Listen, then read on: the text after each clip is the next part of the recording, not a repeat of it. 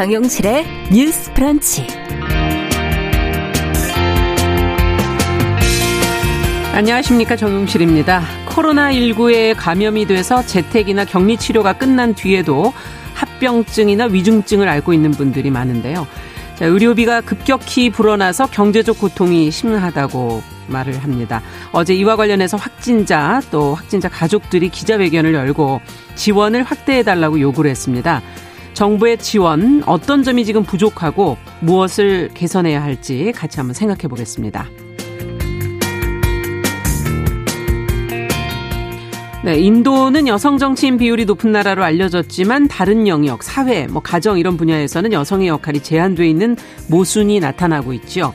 미국의 여론조사기관 퓨 리서치 센터가 이에 대한 조사를 했다고 하는데요. 여성의 권리, 지위와 관련한 문제, 우리도 좀 관심을 가져볼 만한 그런 내용인 것 같습니다. 한번 자세히 살펴보겠습니다. 3월 8일 화요일 정용실의 뉴스 브런치 문을 엽니다.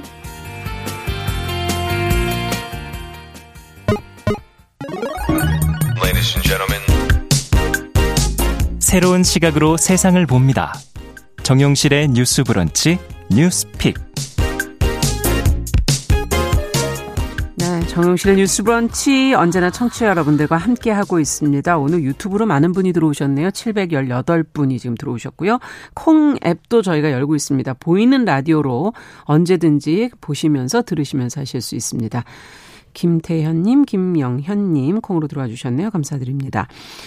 자, 첫 코너 뉴스픽 시작하죠. 화요일, 목요일 이 두 분과 함께 합니다. 오늘은 두 분 다 전화로 좀 만나보겠습니다. 신보라 국민의힘 전 의원 안녕하십니까? 네, 안녕하세요. 네. 조성실 정치하는 엄마들 전 대표 안녕하십니까? 네, 안녕하십니까? 네.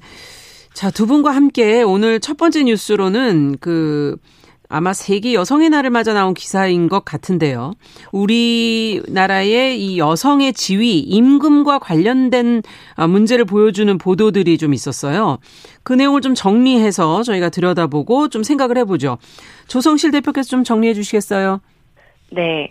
오늘은 구조적 성차별에 맞서온 여성들의 투쟁 역사를 기리고 성폭력과 성차별 없는 사회를 염원하는 마음을 담아 유엔이 지정한 세계 여성의 날입니다. 네. 세계은행이 이번 2022년도 세계 여성의 날을 맞아서 지난해 지지난해부터 한 해에 걸쳐 여성의 일과 법이라는 보고서와 연구 조사를 발표했는데요. 네. 이거는 전 세계에 있는 2천여 명 정도의 전문가들을 중심으로 조사를 진행했고 음. 남성의 지위 및 권리를 100점으로 했을 때 여성에게 각 분야별로 어느 정도의 권리가 부여되어 있는지 전 세계적인 추세를 조사한 결과입니다. 아, 네. 네, 최종적으로는 경제활동 관련 해서 여성의 법적 지위와 권리가 남성의 4분의 3 정도에 그친다는 이야기였고요. 네. 네, 대한민국 역시 8개 분야, 즉, 뭐, 이동의 자유라든지 직장, 결혼, 자산, 연금 지표 등은 100점으로 남성과 비슷한 최고점을 받았지만, 네. 임금 지표가 25점으로 최하위 그룹에 속했습니다. 어. 저희와 같은 이제 수준의 나라가. 임금 지표 성별 격차를 보이고 있는 나라는 예. 중국,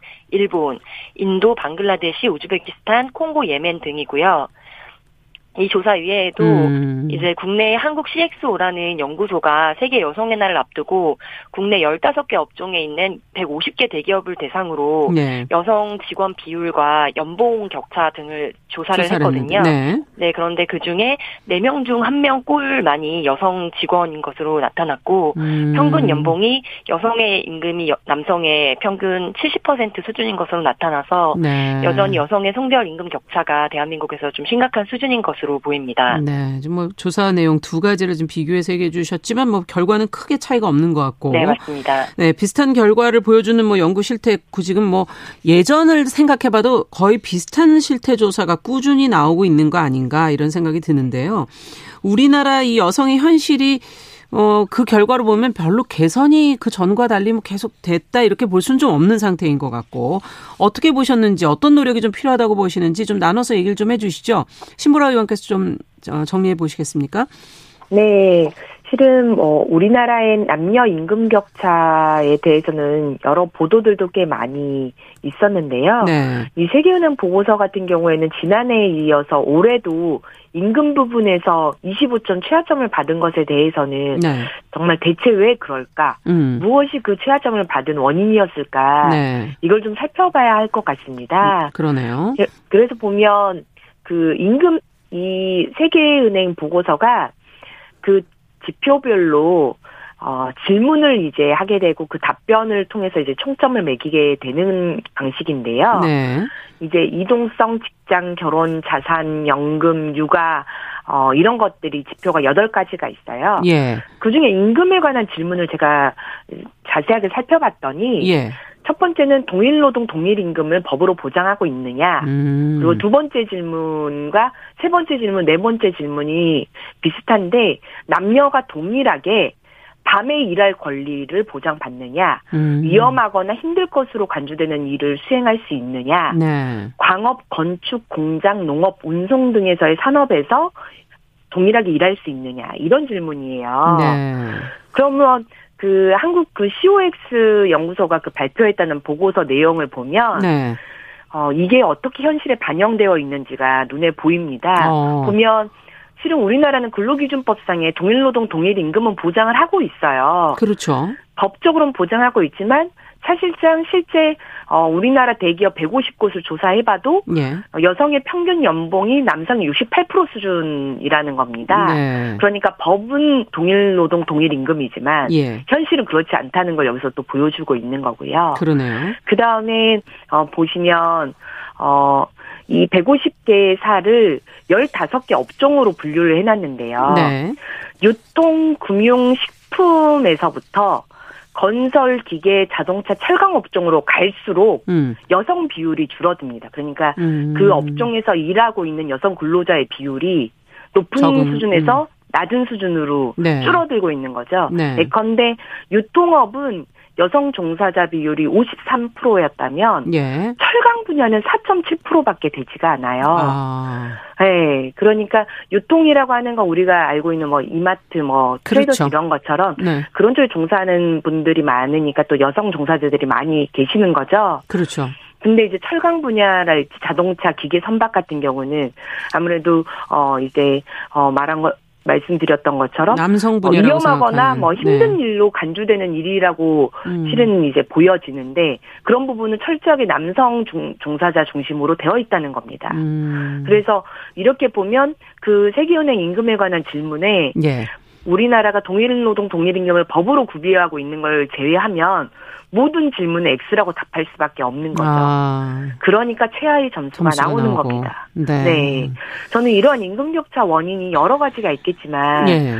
우리나라가 특히 이제 유교적 문화가 강하고 그래서 일본도 일본도 비슷하게 아까 중국 일본이 들어갔죠. 에 대해서는 네. 음. 최하점을 받고 있습니다. 아. 그리고 특히 남녀 직업 직업에 대해서도 굉장히 오랜 선입견이 좀 있잖아요. 예. 아, 뭐 이렇게 어 이렇게 이 분야는 여성 분야다, 뭐, 어, 남성 분야다. 네. 네, 맞습니다. 그래서 그런 노정된 원인도 가장 크지만 음. 또 한편으로는 여성에게 집중된 돌봄의 부담 아. 그런 것들이 또 이제 경력 단절로 이어지고 네. 그 경력 단절이 호봉으로 측정되는 대한민국의 그 노동시장 구조 속에서는 연봉이 임금. 낮아지게 되는 음. 그런 결과로도 이어지고요. 네. 그리고 유리천장 문제도 지속적으로 제기가 되죠. 네. 그래서 네.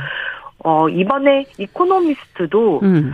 OECD 국가 대상으로 직장 내 여성 차별 수준을 지표한 유리천장 지수를 며칠 전에 발표를 했어요. 예. 거기 보시면 29개 중에 우리나라가 최하위였고요. 예. 그래서 여성 경제활동 참가율, 성별 임금 격차, 기업 내 임원 비율, 여성 국회의원 비율 이런 항목들인데 어, 우리나라가 상장사 이사회 중 여성 비율은 4.9%밖에 안 되고요. 네. 여성 중간 관리자 비율도 15%. 그래서 다른 나라들의 지표에 절반 수준도 못 미친다. 아하. 그래서 이 유리천장 문제도 시급히 개선해야 될 문제라고 생각을 합니다. 네. 지금 뭐 문제점을 짚다 보니까 뭐 상당히 많은데, 어, 네. 지금 조 대표님께서도 공감하십니까? 또 어떤 부분을 주목하셨습니까? 네. 지금 말씀해 주신 부분을 좀 요약하자면, 그 여성과 남성의 이런 성별 임금 격차의 주요한 원인 또 이런 조사 결과에서 이렇게 격차를 보이는 이유가 성별 네. 분리, 직종별로 성별이 많이 분리되어 있는 문화적 현상과 출산 육아 등으로 인한 고용 단절이라는 부분을 좀 지적해 주신 것 같은데요. 맞습니다. 네, 물론 그런 부분도 무시할 수 없습니다만 네. 이제 시범적으로 어, 우리 사회에서 성별 임금 공시제를 도입한 몇몇의 지자체가 있습니다. 네. 특별히 서울시 같은 경우에는 몇 년 전에 서울시 산하 기관에 대해서 시범 도입을 해서 음. 어, 어, 예를 들면 근속 기간이 평균적으로 성별로 얼마 정도씩 되고 네. 임금 격차가 얼마 된 정도씩 되는지를 이제 공시를 했는데 여성가 서울시 산하에 있는 여성가족재단을 제외하고 서울연구원 등과 같이 동일하게 연구직에 종사하고 있는 그룹 같은 경우에도 성별 임금 격차가 3, 40% 이상 나는 것으로 대체적으로 아. 조사 결과가 나왔었거든요. 예. 그래서 지금 뭐 말씀하신 직종별 성별 분리는 당연히 점차적으로 이제 개선이 돼야 되는 부분인 것이 맞지만 네. 지난해 지지난해 특별히 대한민국 정치권에서 젠더 갈등 문제를 놓고 구조적인 성차별과 성폭력이 존재하느냐의 논의가 굉장히 중요한 쟁점이었습니다. 네. 근데 여기서 핵심적인 논의를 비껴갈 수밖에 없게 만들었던 논의가 사실은 지금 언급하셨던 직종별 성별 분리 등의 중심을 두고 논의를 했을 때거든요. 예. 네, 그렇기 때문에 저는 이러한 어떻게 보면은 조금 어, 생산성이 떨어지는 논의를 뒤로 음, 하고 음. 가장 우리 사회가 우선적으로 집중해야 되는 의제가 무엇인지 발견하기 위해서라도 예. 성별 임금 공시제 의 법적인 도입과 또 동일 노동 동일 임금 등과 같은 이제 예를 들면 선발에서부터 뭐 이제 채용이나 직종을 음. 어떻게 줄 것인가 이런 과정에 있어서 차별해서는 안 된다라는 것이 우리의 남녀평등법에 있긴 하지만 네. 헌법에는 반영이 되어 있지 않은 상황이거든요. 아. 그래서 향후의 개선 개헌 과정에서 예. 분명히 이런 부분에 대한 명시적인 언급과 법적인 이제 어 명시화가 필요하다 이런 부분을 좀 강조를 하고 싶어요. 네. 성별 임금 공시제라는 것은 현재 부분적으로만 도입이 되어 있고 그리고 이제 고용노동부의 일정 부분 어 대중 에게는 공개되지 않고 그 회사에 고용되어 있는 사람에게도 공개되지 않고 정부에게만 비공개로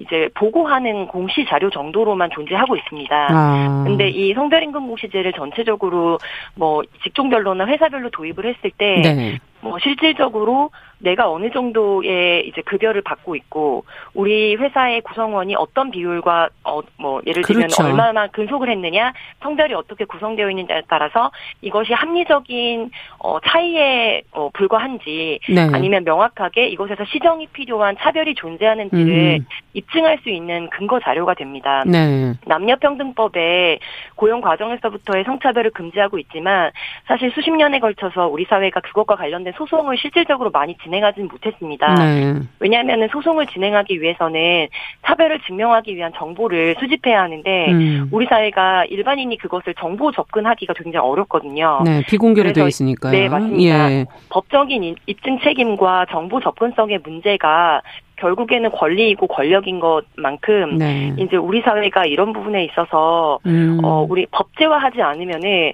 사실은 계속해서 논의가 공회전을 돌 수밖에 없는 거죠. 왜냐하면. 성별 임금 격차의 차이를 줄 수 있는 것은 뭐 전공이라든지 네. 학력이라든지 등등의 것이 있기 때문에 근데 이제 굉장히 많은 연구 자료에서 전 세계적으로 학력 섹터라든지 가정환경의 섹터라든지 이런 것을 고정값으로 했을 때에도 네. 여전히 같은 직종과 같은 근속 연수에서 성차별적인 임금 격차가 나타나고 있다는 것은 특히 한국 사회에서 그것이 크다는 것은 좀 음. 뭐 여실한 것이고요.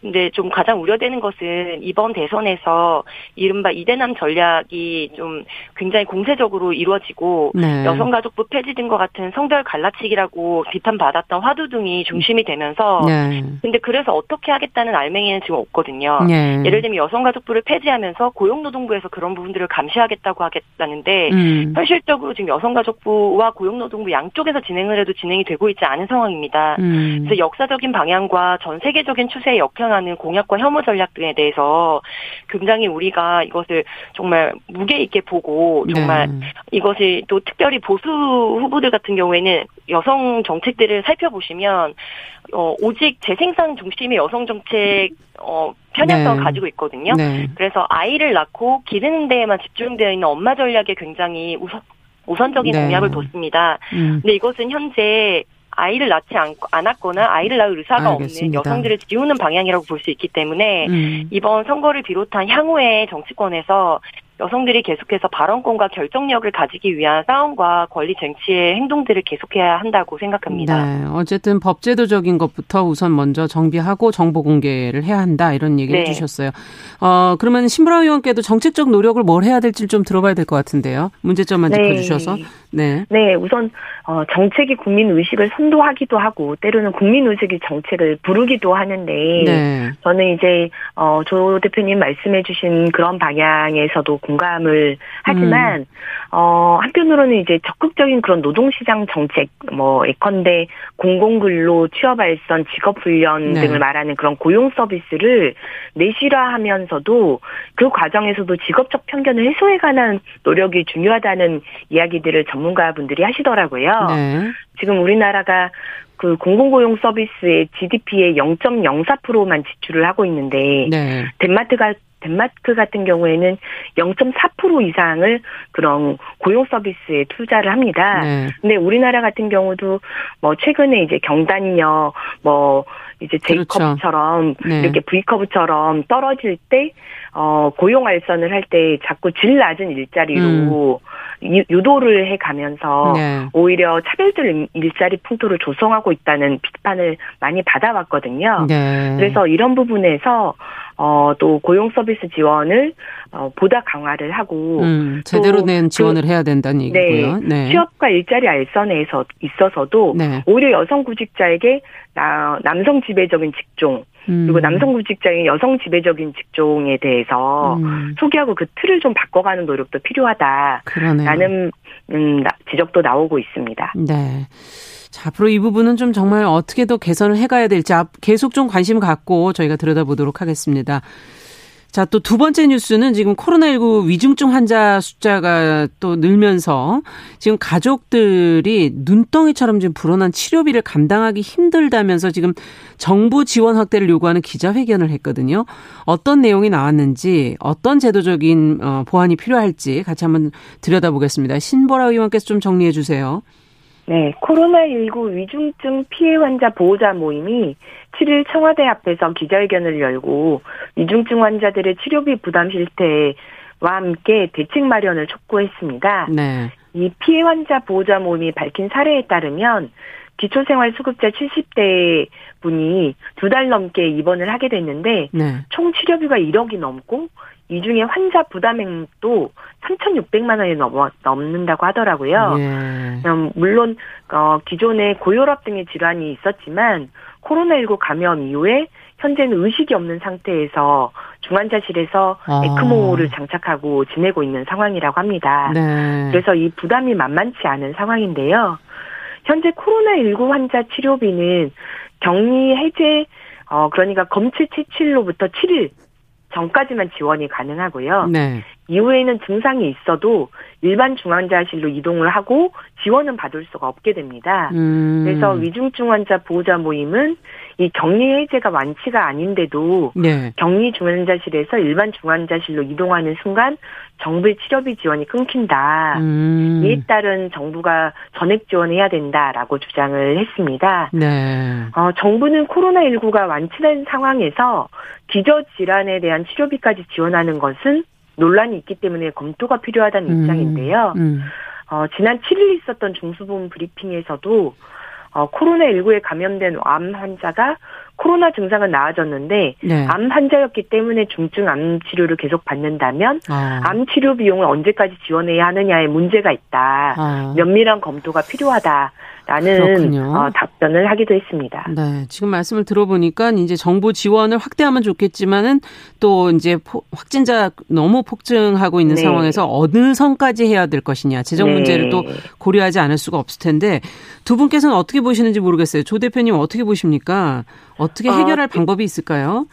지금 음. 이 치료비 지원 같은 경우에는 이게 조금 구분해서 봐야 할 필요가 있을 것으로 보입니다. 예. 예를 들면 감염관리법 위반 대상이었던지 예. 구상권을 청구할 수 있는 대상 여부인지에 따라서 지원의 수준이나 여부를 좀 차이를 둬야 할 필요는 있을 것으로 보이고요. 네. 예를 들면 구상권 청구 대상도 아니고 음. 감염관리법 위반 대상도 아님에도 불구하고 기저 질환을 가지고 있었, 있었으나 공공병상이 부족해서 대기하는 도중에 음. 부작용이 생기, 생겼다고 이제 호소하시는 경우가 굉장히 많거든요. 그렇죠. 그렇, 그런 경우에는 국가 의료보험을 확대 지원할 수 있는 뭐 예를 들면 추가적인 어떤 뭐 법제도적인 보완이 좀 필요할 것으로 보입니다. 음. 어, 그래야 하는 이유 중에 한 가지는 우리가 이제 메르스 등의 기본적인 전염병 상황들을 겪어왔잖아요. 예. 이번이 첫 번째 팬데믹으로는 첫 번째입니다만 국가적인 위난 상황이 됐을 때 어떻게 공공의료 병상을 확보할 것인가에 대해서 사실은 지난 수년에 걸쳐서 음. 일종의 시뮬레이션을 거쳤고 전문가들의 계속적인 요구들이 있었습니다. 그렇죠. 네, 그런데 이제 공공의료의 취약성은 계속해서 보완이 되지 않은 상태였거든요. 네. 예, 이게 지역별로 응급 상황이었을 때 얼마나 빠르게 이제 공공 병상에 접근할 수 있느냐에 대한 뭐 사회적 편차도 굉장히 큰 상황이고 음. 똑같은 질환을 가지고 있더라도 예를 들면 경북의 어떤 어, 지역이나 전남의 어떤 지역에 살고 있는 네. 환자와 서울시 강남 3구에 살고 있는 환자 간에 살릴 수 있는 이제 그 비율 같은 게 거의 음. 10배 이상 차이 난다는 자료들이 있어 왔습니다. 네. 그래서 이런 부분들에 대해서 실질적으로 음. 공공의료가 적기에 지원 을 하지 못했기 때문에 중증으로 치달은 경우에 있어서는 국가적인 책임을 피할 수 없고 음. 이것으로 인해서 그 가족의 삶까지 무너지는 것은 우리가 막아야 한다. 음. 그리고 이거 관련한 어, 지원을 하기 위해서는 사실은 국가 어, 국회의 도움이 실질적으로 필요한 상황이거든요. 그렇죠. 일방적으로 지원을 할 수 없기 때문에 그래서 이번 대선 직후에 있어서 음. 이런 환자들이 대거 지금 쏟아질 수밖에 없는 맞습니다. 상황으로 보입니다. 네. 그래서 신속하게 어떤 기준에 의거해서 우리가 이런 의료보험에 대한 지원 폭을 향상할 것인지 음. 실질적인 논의를 거치고 법적인 통과를 해야 되는 상황으로 네. 시급한 상황으로 판단됩니다. 네, 지원에도 어떻게 보면 조금은 차이가 있어야 되지 않겠는가 하면서 이제 어, 여러 가지 얘기를 해주셨어요. 신보라 의원께서는 또 어떻게 보십니까? 네, 저는 우선 정부가 일정 정도의 좀 혼란을 야기한 측면이 있다라고 하는 점을 지적하지 않을 수가 없는데요. 네, 어, 원, 원칙은 어쨌든 코로나19로 인해서 입원한 중환자들에서는 치료비를 지원한다는 것인데, 네, 실은 이제 델타 변이가 유, 유행하고 중환자들이 급증하면서 병상 문제가 부각이 되니까 예.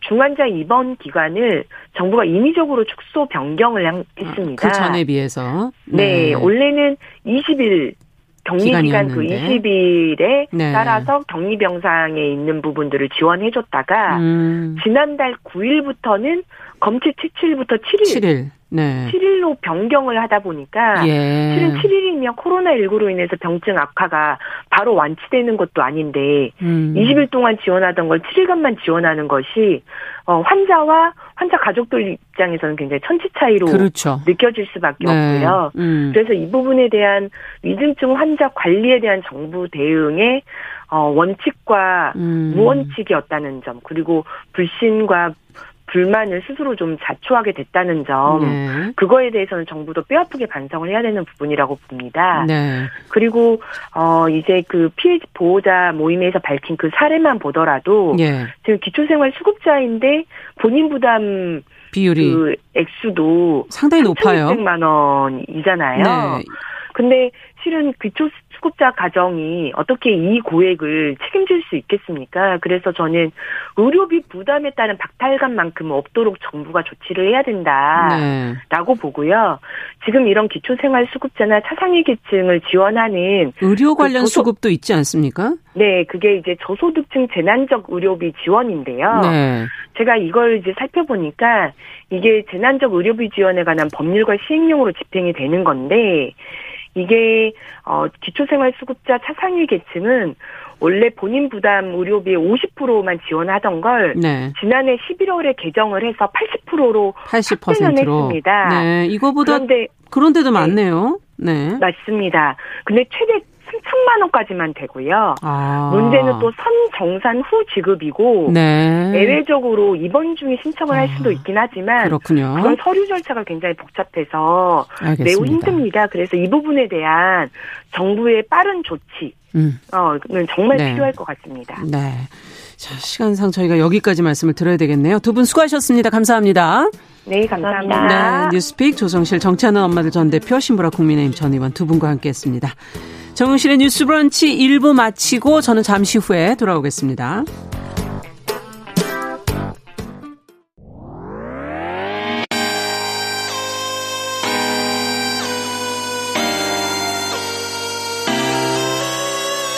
어떤 사람들은 삼루에서 태어났으면서 자신이 삼루타를 친 것처럼 생각하며 살아간다라는 말이 음. 있어요.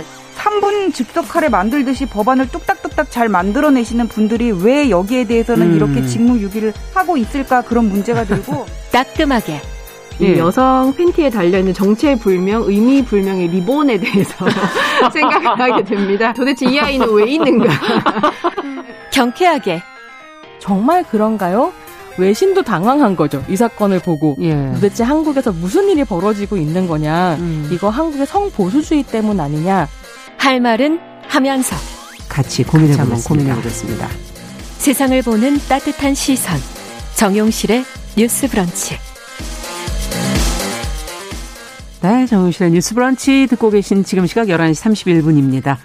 자, 시인의 눈으로 누, 어, 뉴스와 세상을 좀 들여다보도록 하죠. 시시한가. 오늘도 방수진 시인 자리해 주셨습니다. 어서 오십시오. 네 안녕하십니까 네, 오늘은 어떤 뉴스를 들여다볼까요? 네 아나운서님께서도 네. 운전하시죠? 아, 그럼요. 네, 뭐 운전 너무 우리 일상에서 가까이 있는 주제이기도 음. 한데 이 초보 운전의 어려움을 다룬 흥미로운 기사가 있어서 좀 가져와봤습니다. 네. 한 기자의 체험기로 시작한 서울신문의 아. 기사인데요. 이른바 장롱 면허족이었던 이 기자가 면허를 딴 지 8년 만에 운전대를 잡은 날에 차량 뒤에 이제 왕초보 스티커를 붙이고 연습을 나갔다고 합니다. 네. 그, 그 길에 주유소를 들렀는데 주유소 사장님에게 좀 뜻밖의 충고를 들었다고 해요. 음. 스티커를 왜 붙였냐? 떼고 운전해라. 라는 말이었습니다. 그래서 어. 어, 왜 이런 말씀을 하셨을까? 이유는 초보 티를 내면 더 무시한다. 이 얘기였습니다. 예. 많은 운전자들이 경험하셨겠지만 초보 운전 스티커를 붙였을 때 무시당하는 경우가 좀 많은 것도 사실이죠. 그렇긴 하죠. 네. 네. 인터넷 게시판 등을 보면은 앞에 가는 초보 운전자를 무시하고 경적을 빵빵 어. 울려대는 후일담도 적지 않고 그래서 초보들이 스티커를 붙일까 말까 고민하고 음. 좀 선택적으로 붙이게 되는 게 아닌가 싶은데요. 이 무시당하거나 시비 붙는 일을 방지하기 위해서 초보 운전을 알리는 그 문구와 그림을 붙이기 시작했는데 아. 다행히 이제 기자는 이날 들은 충고와는 달리 좀 이 스티커 덕분에 선배 운전자들의 배려를 받을 수 있으면서 네, 주행 연습을 음. 했다고 해요. 우리나라는 초보 운전 스티커 부착이 선택 사항이지만요. 일본과 러시아, 영국, 미국, 뉴저지주 같은 곳에는 일정 기간 정해진 음. 규격의 스티커를 의무적으로 붙이도록 한다고 합니다. 네. 다른 나라 사람들도 우리처럼 초보 운전 스티커 붙일까 말까 고민을 하는지 참 궁금해집니다. 그러네요. 그거는 뭐 안 물어봐가지고 알 수는 없는데 초보 운전 스티커라는 게 사실은 어, 나는 초보입니다. 그러니까 운전 잘하시는 분들이 저 좀 배려 좀 해주세요. 뭐 이런 뜻으로 사실 붙이는 건데 앞서도 그렇고 실제 해보신 분들이 더 무시할 수도 있다 지금 이런 얘기인 거 아니에요? 맞습니다. 그걸 보고 아이고 그래 나도 한때 저랬지 하고 음. 배려해주는 분도 계신데 어떤 분들은 아니 초보면서 굳이 왜 도로에 나온 거야? 아니면 그럼 아니, 초보가 어, 어떻게 어떻게- 해야 돼요? 초보 때문에 이제 속도도 안 나네. 뭐 음. 이러면서 무시하고 위협을 가하는 운전자들도 많은 것 같아요. 신호를 조금만 늦게 이제 반응할 수밖에 없거든요. 초보들은요. 그렇죠. 근데 아휴 쯧쯧쯧 혀를 차시면서 어 그래 역시 알고 보니 초보였네 하면서 음. 정신 차려라는 식으로 경적을 빵 하고 올리고 지나가시는 운전자들도 봤고요. 네. 참 운전에서만큼은 초보의 서러움이 크다는 생각이 듭니다. 그렇죠. 제가 여름에 처음에 운전 배웠는데 창문을 열지를 못했어요. 네, 더워도. 음. 뭐라 그러시는 소리가 들려가지고. 근데 서툰 사람을 배려하는 게 좀 선의가 아닌가 이런 생각도 드는데 왜 이런 여유가 없을까요? 왜 봐주지 않을까요? 우리는 맞습니다. 음. 그이 문제 생각해 보다 보니까 이 초보라는 단어를 제가 한번 살펴봤어요. 어. 초보라 하면은 학문이나 기술 따위를 익힐 때 그 처음 단계 수준을 이르는 말인데 그렇죠. 이 한자를 자세히 좀 살펴보면 처음 초의 발걸음 봅니다.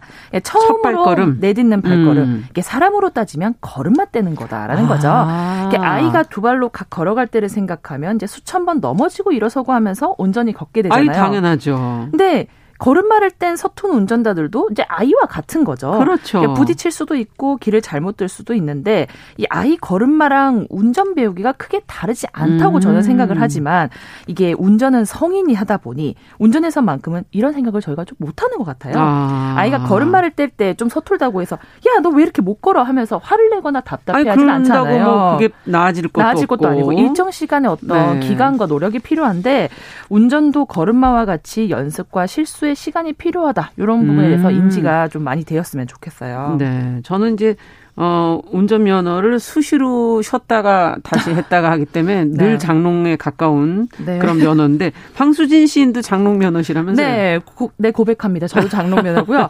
저 면허는 이제 장롱 역사가 조금 길고 좀 오. 두 가지의 좀 격변기가 있었어요. 첫 네. 번째는 대학교 때 처음으로 면허를 따고 쭉 운전대를 잡아보지 않았기 때문에 따셨네요. 그때부터 그냥 10년간 장롱 여- 역사가 음. 시작된 거고요. 그러다가 안 되겠다 싶어서 4년 전에는 운전 연수를 다니면서 다시 시작하려고 아, 했는데 다시 참 그때 당시는 도로 연수도 받고 기술 음. 익히기 위해서 학원도 연습도 많이 했었는데 정작 실전 도로 하고 도로 네. 나가니까 어찌나 무섭던지 이게 옆에 있는 운전자들이 나하고 같이 운전하는 이제 동료다 이렇게 생각을 해야 편하게 운전을 하는데 어.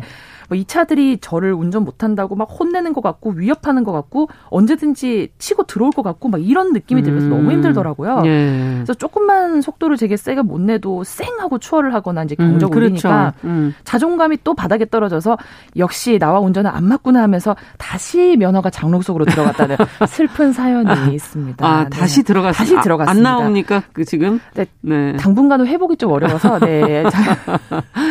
근데 초보 운전하시는 분들이 그래서 아이디어를 좀 많이 내신다면서요? 맞습니다. 어떻게 냈나요? 이왕 이렇게 될 것 조금 음. 웃고 웃고 좋게 넘어가자 뭐 이런 음. 느낌이 있을 것 같은데요.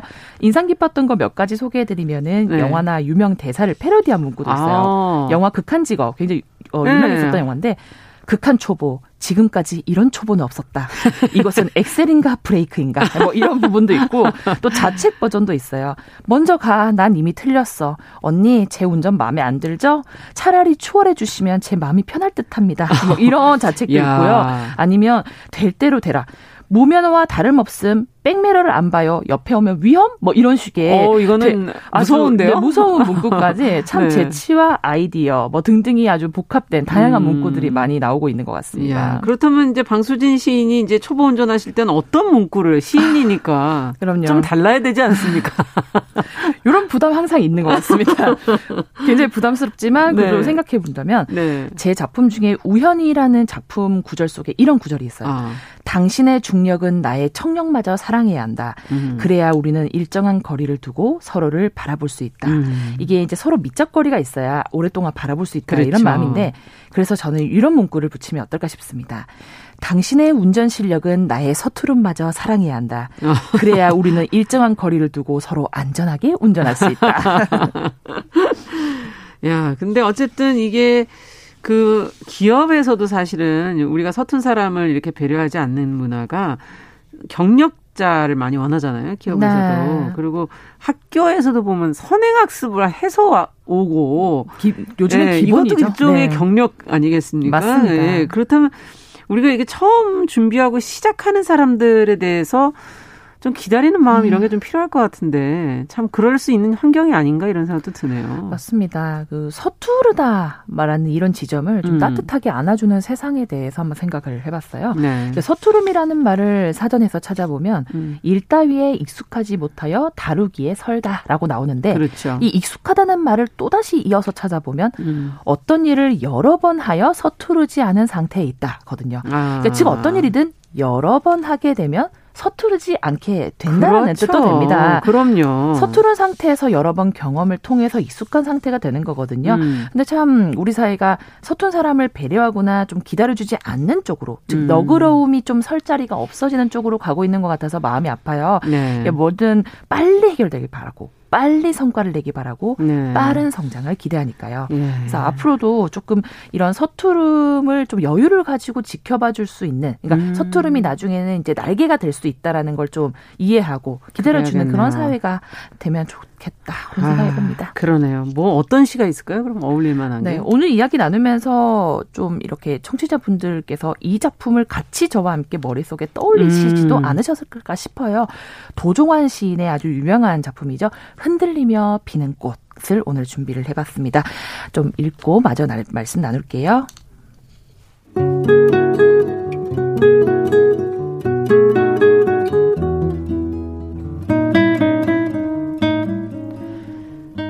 도종환 흔들리며 피는 꽃. 흔들리지 않고 피는 꽃이 어디 있으랴. 이 세상 그 어떤 아름다운 꽃들도 다 흔들리면서 피었나니.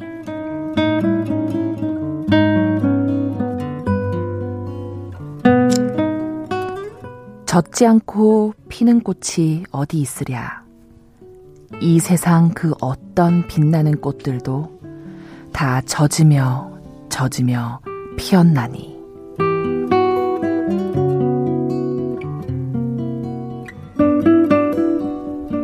네. 아, 진짜 정말 바람 안 불고 비 안 오는데 꽃 필 수 있나요? 맞습니다. 네. 뭐 아름다워 보이는 그 어떤 음. 것들의 이면에 무엇인가 있다는 거 생각해 보게 되는데요. 오늘 서투름에 대해서 말씀을 나눠봤잖아요. 네. 그런데 지금 도로를 달리고 있는 많은 분들, 초보 운전 문구를 보시는 많은 분들께서도 좀 잊지 않으셨으면 하는 마음이 있습니다. 네. 우리 모두 걸음마 시절이 있었잖아요. 맞아요. 그래서 이 음. 걸음마 시절에는 좀 흔들리고 젖으면서 좀 넘어지고 다쳐가면서 서투름을 극복하던 시절이 있었다고 생각이 듭니다.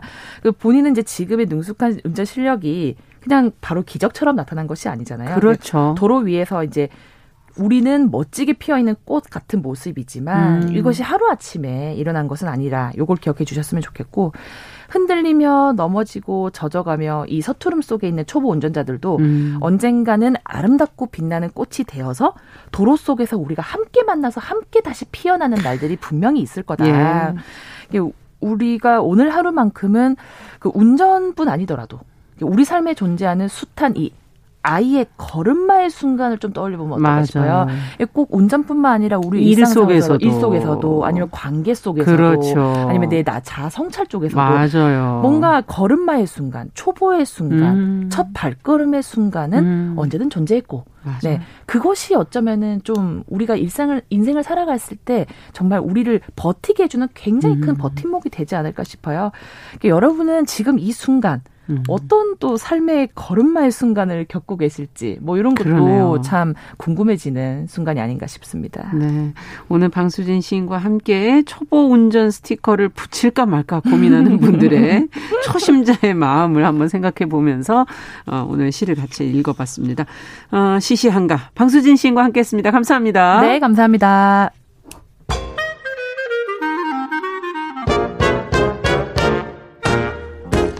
모두가 행복한 미래 정용실의 뉴스 브런치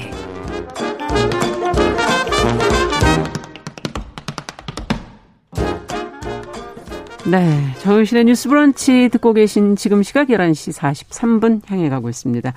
이번에는 국제사회 이슈 또 생각해 볼 만한 아, 기사들 깊고 넓게 좀 들여다보겠습니다. 국제뉴스 조현주 외신캐스터 잘해 주셨습니다. 어서 오십시오. 네, 안녕하세요.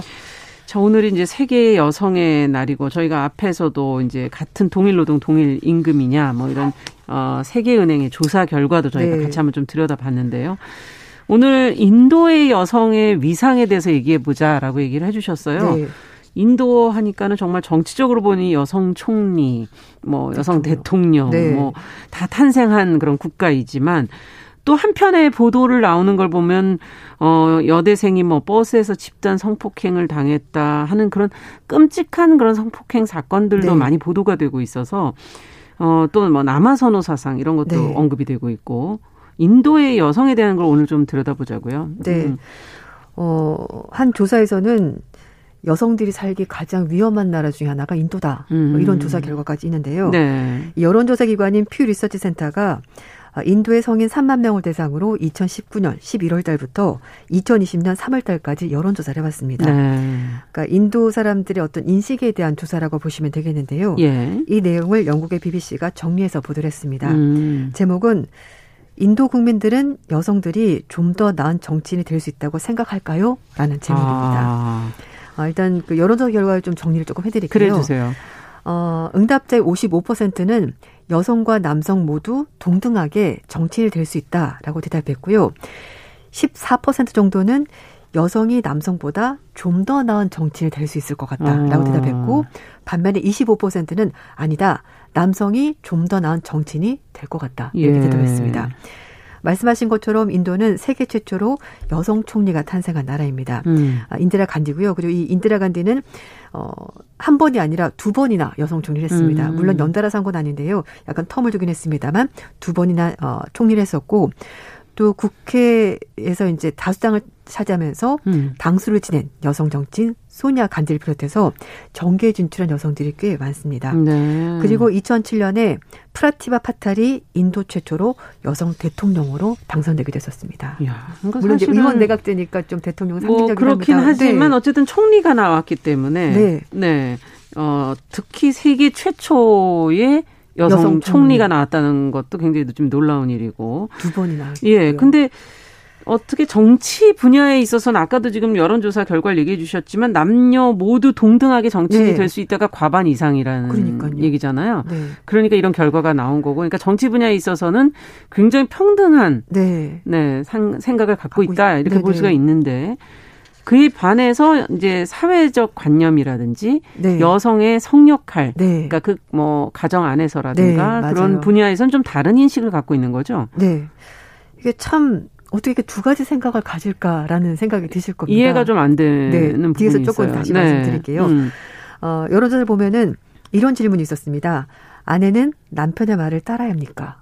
그러니까 아, 복종해야 복종해야 됩니까? 오베이라는? 단어를 썼거든요. 네. 근데 그 질문의 응답자의 64%가 전적으로 나는 동의한다. 전적으로 동의한다. 네, completely 완전히 동의한다. 영어로 번역하자면 네. 그리고 24%는 24%는 mostly. 어, 난 대부분 동의한다.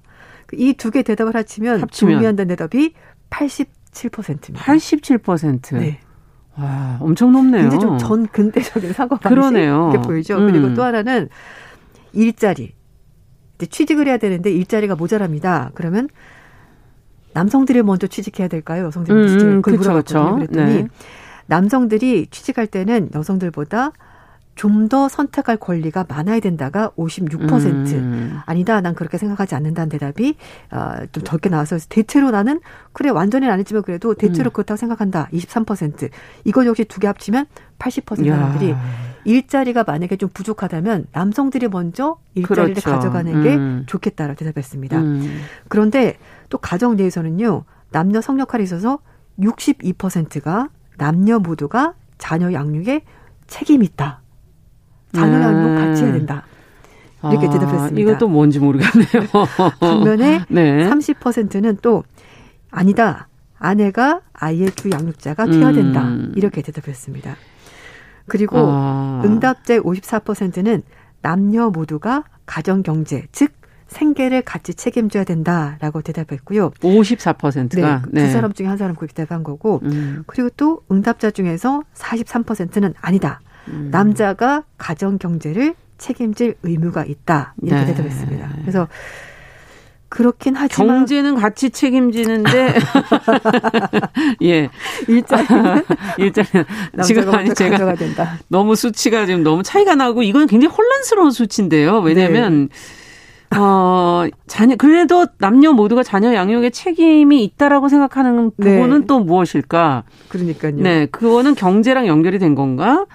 지금 아니면 그러나 복종하는 건 또 뭘까? 네.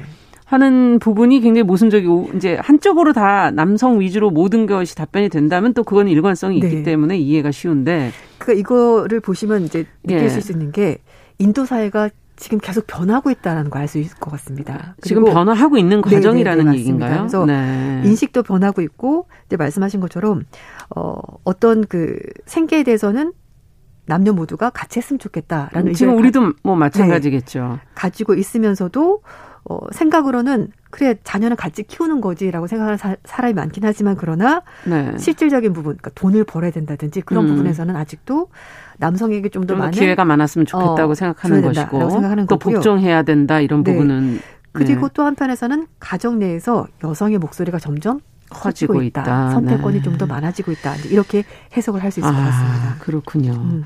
근데 이게 남아선호 손상이 심한 곳이라면서요, 네, 인도도? 맞습니다. 지창금이라고 들어보셨죠? 예, 예. 그 이제 보도도 많이 나왔었어요. 딸이 이제 결혼할 네. 때는 이제 딸 가진 집 부모가 이제 나 그 아들 쪽에게. 아들 쪽에 돈을 네. 지급해야 되는데 네. 사실 이제 이거를 비용으로 생각을 한다라는 거죠. 그리고 비용으로. 지창금을 또 많이 요구하는 그런 가정들도 있고 음. 그것 때문에 좀 뭐 문제가 생기는 경우도 있고 그렇긴 한데요. 네. 어 그래서 응답자 중에 이거는 좀 수치가 비슷하게 나와서 좀 많이 달라진 게 아닌가 싶은데 음. 가족 중에 적어도 아들 한 명 있어야 된다. 음. 94%가 대답했고요. 네. 90%는 아, 딸 한 명 있어야 돼. 이렇게 어, 많이. 이거는 이건 이제 비슷하게 비슷비슷해졌네요. 나왔습니다. 네. 그리고 64%는 아니야. 아들, 딸 모두 있어야 돼. 음. 이렇게 또 대답했습니다.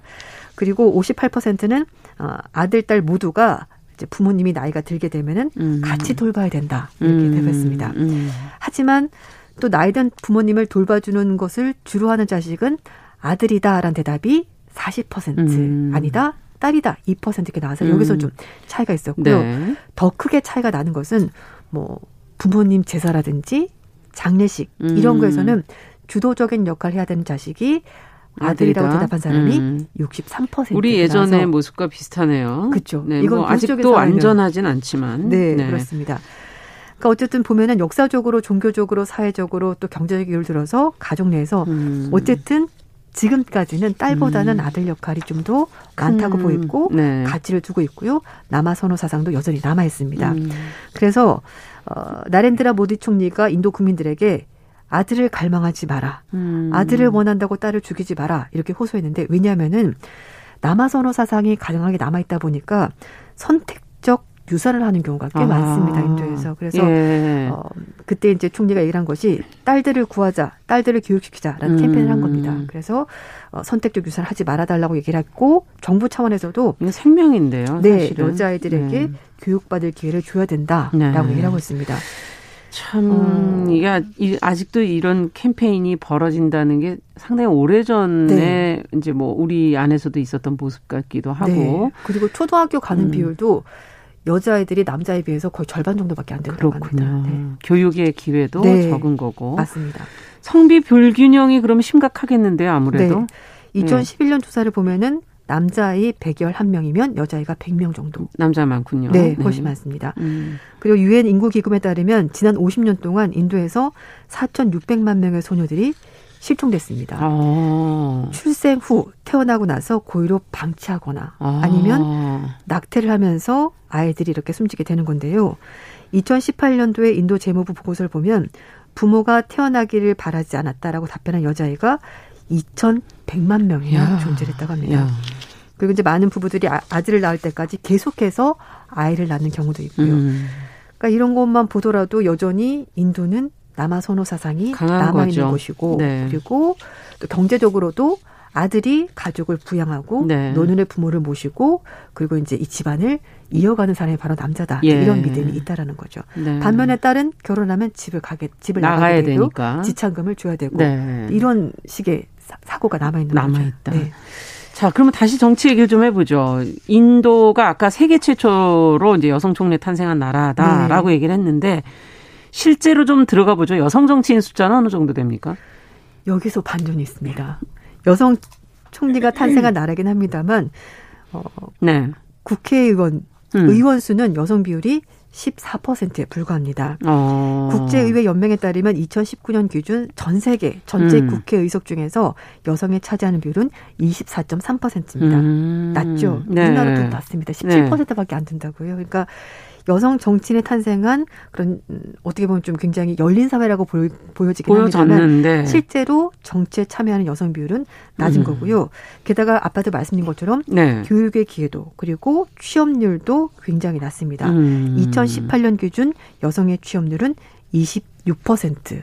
이 얘기는 5명 중 4명은 집에 있다. 그렇죠. 봐야 되는 거죠. 예. 그러니까 결국 이 얘기는 어, 급여를 받지 못하고 노동을 한 음. 여성들이 5분의 4는 된다라고. 이거는 볼 수가 세계적으로 보면 어떤 수치인가요? 이- 네, 여성 지- 취업률 26%. 어, 여성 취업률 이 정도면 세계적으로 낮은- 봐도 굉장히 낮은, 낮은 수치죠? 낮은 수치에 네. 속하는 거고요. 음. 그리고 어 여기서 이제 왜 이런 현상이 벌어지느냐 음. 궁금하실 텐데요. 이 말씀드렸던 BBC 기사에 에, 이번 그 여론조사 참여한 영국 런던 킹스 칼리지의 네. 앨리스 에반스 박사는 여성들이 사회 활동에 제약이 있다 보니까 의원으로 선출될 가능성도 낮다라는 겁니다. 음. 동료들과 함께 모여서 뭔가 토론하거나 모르는 남자들과 연대를 그렇죠. 구축해서 정치 후원금을 모아야 되는데 음. 그것은 사실상 힘들기 때문에 당선되기가 힘들고 그러면 어떤 여성들이 아. 당선이 되느냐? 어떤 여성이 됩니까? 인도는 카스트 제도가 없어졌다고는 하긴 합니다만 아직까지 사회에 남아 있습니다. 그래서 소위 음. 말해서 상위 계층, 교육 왕족, 기회도 많고 네, 이제 잘 사는 집 네. 안에 여성들이 교육을 받게 되고 음. 그리고 이제 정치 집안이거나 정치 가문 이런 경우에 아, 정치 가문. 네, 아까 간디 네 맞아요. 가문이죠. 정치 가문입니다. 네, 그러니까 어. 거기서 교육을 잘 받고 음. 부유하게 살았던 여성들이 정치를 하게 되는 겁니다. 음. 이 얘기는 즉슨 돈과 상관이 없는 직업인 거죠. 어. 네. 그러니까 이제 연결이 되실 겁니다. 네. 그래서 여성들이 어, 사회 진출도 낮고 경제 활동 기회가 낮은 반면에 음. 또 그것 외로 또 여성 정치인 탄생했다. 얘는 이런 카스트 제도와 상위층 여성들이 정계로 진출할 수 있는 기회가 열려 있기 때문에 음. 가능하다는 거죠. 그리고 인도는 어, 어떤 개인 정치인을 보는 경향보다는 예, 예. 어떤 정당이냐 정당을 보고 찍는 경우가 많습니다. 어. 그렇기 때문에 아까 말씀드렸듯이 그 정치 가문을 형성하고 있는 그 집안들은 강력한 정당을 가지고 있고 아. 그래서 사람들이 그 정치 가문을 보고 찍게 되는 건데 말씀하신 것처럼 내류 간디 가문도 마찬가지로 정치 가문이고 그래서 여기서 여성 정치인들이 계속 나오게 되는 겁니다. 네. 음. 뭐 인디라 간디 네. 도 간디. 가문이고 그리고 앞서 소냐 간디 네, 맞습니다. 역시 국민의당 네. 정수를 지낸 소냐 간- 어, 간디 역시 이 가문의 출신입니다. 그러면 대통령이라고 하셨던 분은 네, 대통령, 대통령 같은 경우에는요, 어, 프라티바 파틸은 문바이 정법대학을 졸업을 그렇군요. 했고 변호사, 시민운동을 아. 활동을 했었고 이제 국민회의당의 후보로 들어가서 정계 입문했고요. 그리고 네. 나서 주정부에서 무려 20년간 장관을 지냈던 인물입니다. 네 끝으로 한 말씀으로 정리해 주시죠. 네, 네. 사실 뭐 음. 어, 인도 사회가 지금 계속 변하고 있고 인도 여성들도 점점 지위가 올라가고 있긴 음. 합니다만 어, 이 사회적인 지라는 것이 좀 이중적인 의미를 가지고 있고 예. 신분상으로 높으면 또 기회가 더 많아지는 것 이런 그렇군요. 것들은 인도 사회가 해결해야 될 문제가 아닌가 싶습니다. 네. 국제뉴스 조윤주 외신캐스터와 함께 인도 사회를 좀 들여다봤습니다. 말씀 잘 들었습니다. 감사합니다. 네, 감사합니다. 네, 정용실의 뉴스 브런치 화요일 순서도 같이 인사드리겠습니다. 내일 뵙겠습니다. 안녕히 계십시오.